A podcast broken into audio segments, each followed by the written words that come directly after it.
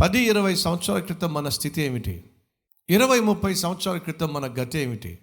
ఈరోజు మనం కలిగి ఉన్నటువంటి ఈ స్థితికి ప్రధాన కారణం ఏమిటంటే దేవుని యొక్క మహాకృప దేవుని యొక్క కనికరం.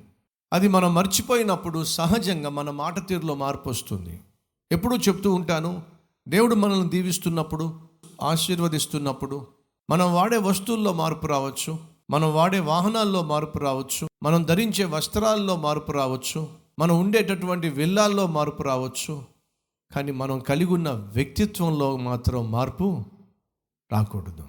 వ్యక్తిత్వంలో మార్పు వచ్చిందయ్యా అంటే ఆ వ్యక్తి కలిగి ఉన్న తత్వంలో లోపము ఉంది వాస్తవం. ఆశాకున్న గొప్ప వ్యక్తిత్వం ఏమిటంటే మార్పు రాల. తన ప్రారంభంలో ఎలా ఉన్నాడో శత్రువు వచ్చి అమాంతంగా తన మీద పడుతున్నప్పుడు అదే ఆత్మీయత అదే ప్రార్థన. ఈరోజు ఇట్టి స్థితి మనం కలిగి ఉంటే ఎంత బాగుంటుంది? కష్టాలు వచ్చినప్పుడు దేవునికి ప్రార్థన చేస్తాం. మరి అంతా బాగున్నప్పుడు? అన్నీ బాగున్నప్పుడు? అంతా మనకు కలిసి వస్తున్నప్పుడు? అప్పుడు ఎలా ఉంటున్నాం? చదువుదాం రండి. ఆశ ఎలా ఉండేవాడు? పద్నాలుగో అధ్యాయం రెండవ వచనము. ఆశ అనే రాజు తన దేవుడైన యహోవా దృష్టికి అనుకూలముగాను యథార్థముగాను నడిచినవాడై మొదటి వచనం. అభియా తన పితరులతో కూడా ని నిద్రింపగా జనులు అతనిని దావీదు పట్టణమందు పాతిపెట్టిరి. అతనికి బదులుగా అతని కుమారుడైన ఆశా రాజాయను. ఇతని దినములలో దేశము పది సంవత్సరములు ఏమిటి? నెమ్మది పొందెను.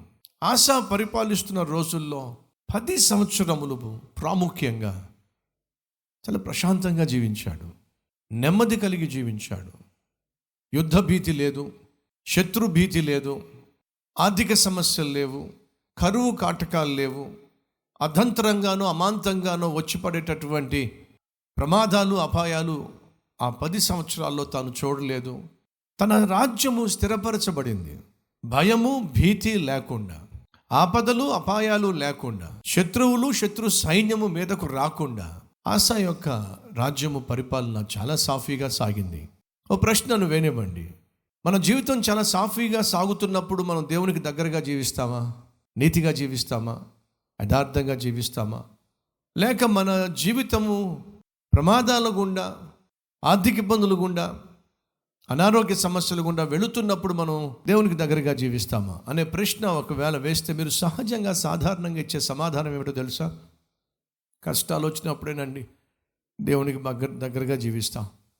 సమస్యలు వచ్చినప్పుడేనండి ప్రార్థన ఎక్కువగా చేస్తాం. కానీ ఆశ ఆ టైప్ కాదు. కలిగి ఉన్నప్పుడు ఒకలా కష్టాలు వచ్చినప్పుడు మరోలా తన ఆత్మీయతను కట్టుకోలేదు. అన్ని వేళలా ఒకేలా జీవించాలి తీర్మానం తీసుకున్నాడు. అభియ అనేది తన తండ్రి పేరు. ఆ తండ్రి చనిపోయిన తర్వాత ఆశ రాజుగా ఎన్నుకోబడినప్పుడు ప్రారంభము నుండి ఆశ దేవుని దృష్టిలో యథార్థంగా జీవించాడు. దయచేసి గమనించండి. చక్కని మాటలు బైబిల్లో ఉన్నాయి చూద్దాం రండి. ఆరో వచ్చినము ఆ సంవత్సరములలో అతనికి యుద్ధములు లేకపోవుట చేత దేశములో నెమ్మది కలిగి ఉండెను. గనుక యహోవా అతనికి విశ్రాంతి దయచేసి ఉండగా అతడు యూదా దేశమున ప్రాకారములు గల పట్టణములను ఏం చేశాడు? కట్టించాడు. దేవుడు తనకు స్థిరత్వాన్ని ఇచ్చినప్పుడు ఆ స్థిరత్వాన్ని పొందుకున్నటువంటి ఆశ తను కలిగి ఉన్నటువంటి స్థిరత్వాన్ని బట్టి సోమరతనాన్ని పెంచుకునే ప్రయత్నం చేయాల. ఇప్పుడు నేను యుద్ధాలు చేయాల్సిన అవసరంలా ఇప్పుడు నేను కష్టపడాల్సిన అవసరంలా ఎప్పటికప్పుడు సైన్యాన్ని అప్రమత్తం చేసుకోవాల్సిన అవసరంలా అసలు యుద్ధం అనే మాటే లేదు. ఏ శత్రువు మీదకి రావటం లేదు. నేను చాలా ప్రశాంతంగా జీవించవచ్చు రెస్ట్ తీసుకుందాం. దేవుడే నాకు విశ్రాంతినిచ్చాడు. దేవుడే నాకు ఈ స్థితిని ఇచ్చాడు దేవుడే నాకు ఈ ప్రశాంతతనిచ్చాడు అని చెప్పి అతడు విశ్రాంతి తీసుకోలేదు. దేవుడు ఈరోజు మిమ్మల్ని స్థిరపరిచినట్లయితే వినండి ఫ్రెండ్స్ స్థిరపరిచిన దేవుడు నీ దగ్గర నుంచి ఆశిస్తుంది ఏమిటో గ్రహించాల్సిన బాధ్యత మనకుంది. ఆశ నేర్చుకున్నాడు. ఏం నేర్చుకోండి తెలుసా మీకు? గురక కాదండి. ఏం నేర్చుకోండి తెలుసా? ప్రార్థన. ఎవరు నేర్పించారో తెలుసా? తన తండ్రి. ఎవరో తెలుసా? అభియా రండి చూద్దాం. ఆ రోజు యుధ దేవుని మీదే ఆధారపడి ముందుకు సాగుతున్నప్పుడు అర్థమైంది ఏమిటంటే శత్రువు చాలా తెలివిగా మన ముందు మన వెనుక మాటు వేశాడు. మన మధ్యలో ఇరుక్కుపోయాం. ఏం చేయాలి?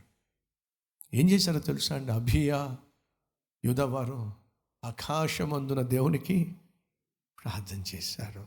సైన్యం నాలుగు లక్షల మంది. శత్రు సైన్యం ఎనిమిది లక్షల మంది. Double strength.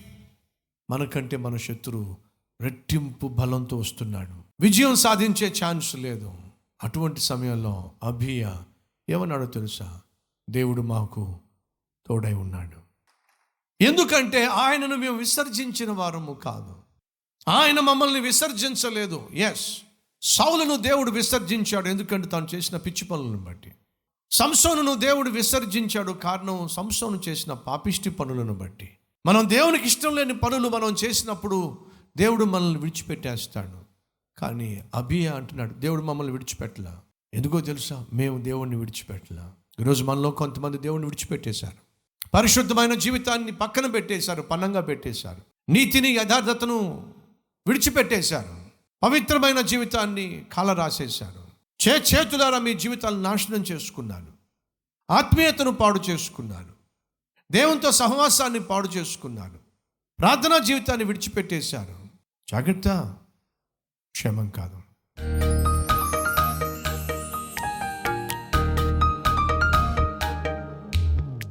నన్ను దీవించాయా ఉన్న ఫలాన నన్ను ఆశీర్వదించు నాయన. అరి కాళ్ళు మొదలుకొని నడి నెత్తి వరకు నీ శక్తితో నింపు నాయన. నీ సన్నిధితో నింపు నాయన. ఆత్మ ఫలముతో నింపు నాయన. ఈరోజు నీ బిడ్డలు చేసిన ప్రార్థన ప్రభువా ఆలకించు. అభియాకు విజయాన్నిచ్చావు. తన కుమారుడు ఆశాకు విజయాన్నిచ్చావు. మాకు కూడా విజయం దయచేయ్యా. ఈ సమయంలో ప్రార్థన చేస్తున్న ప్రతి ఒక్కరిని దర్శించు నాయన. ప్రాణాత్మ శరీరాలు ఉన్న ప్రతి బలహీనతను తొలగించు నాయన. కుటుంబాన్ని దర్శించు. మరికున్న ప్రతి అక్కరను అవసరాన్ని నీ సమృద్ధిలో తీర్చమని ఏసునామం పేరట వేడుకుంటున్నాం తండ్రి. ఆమెన్.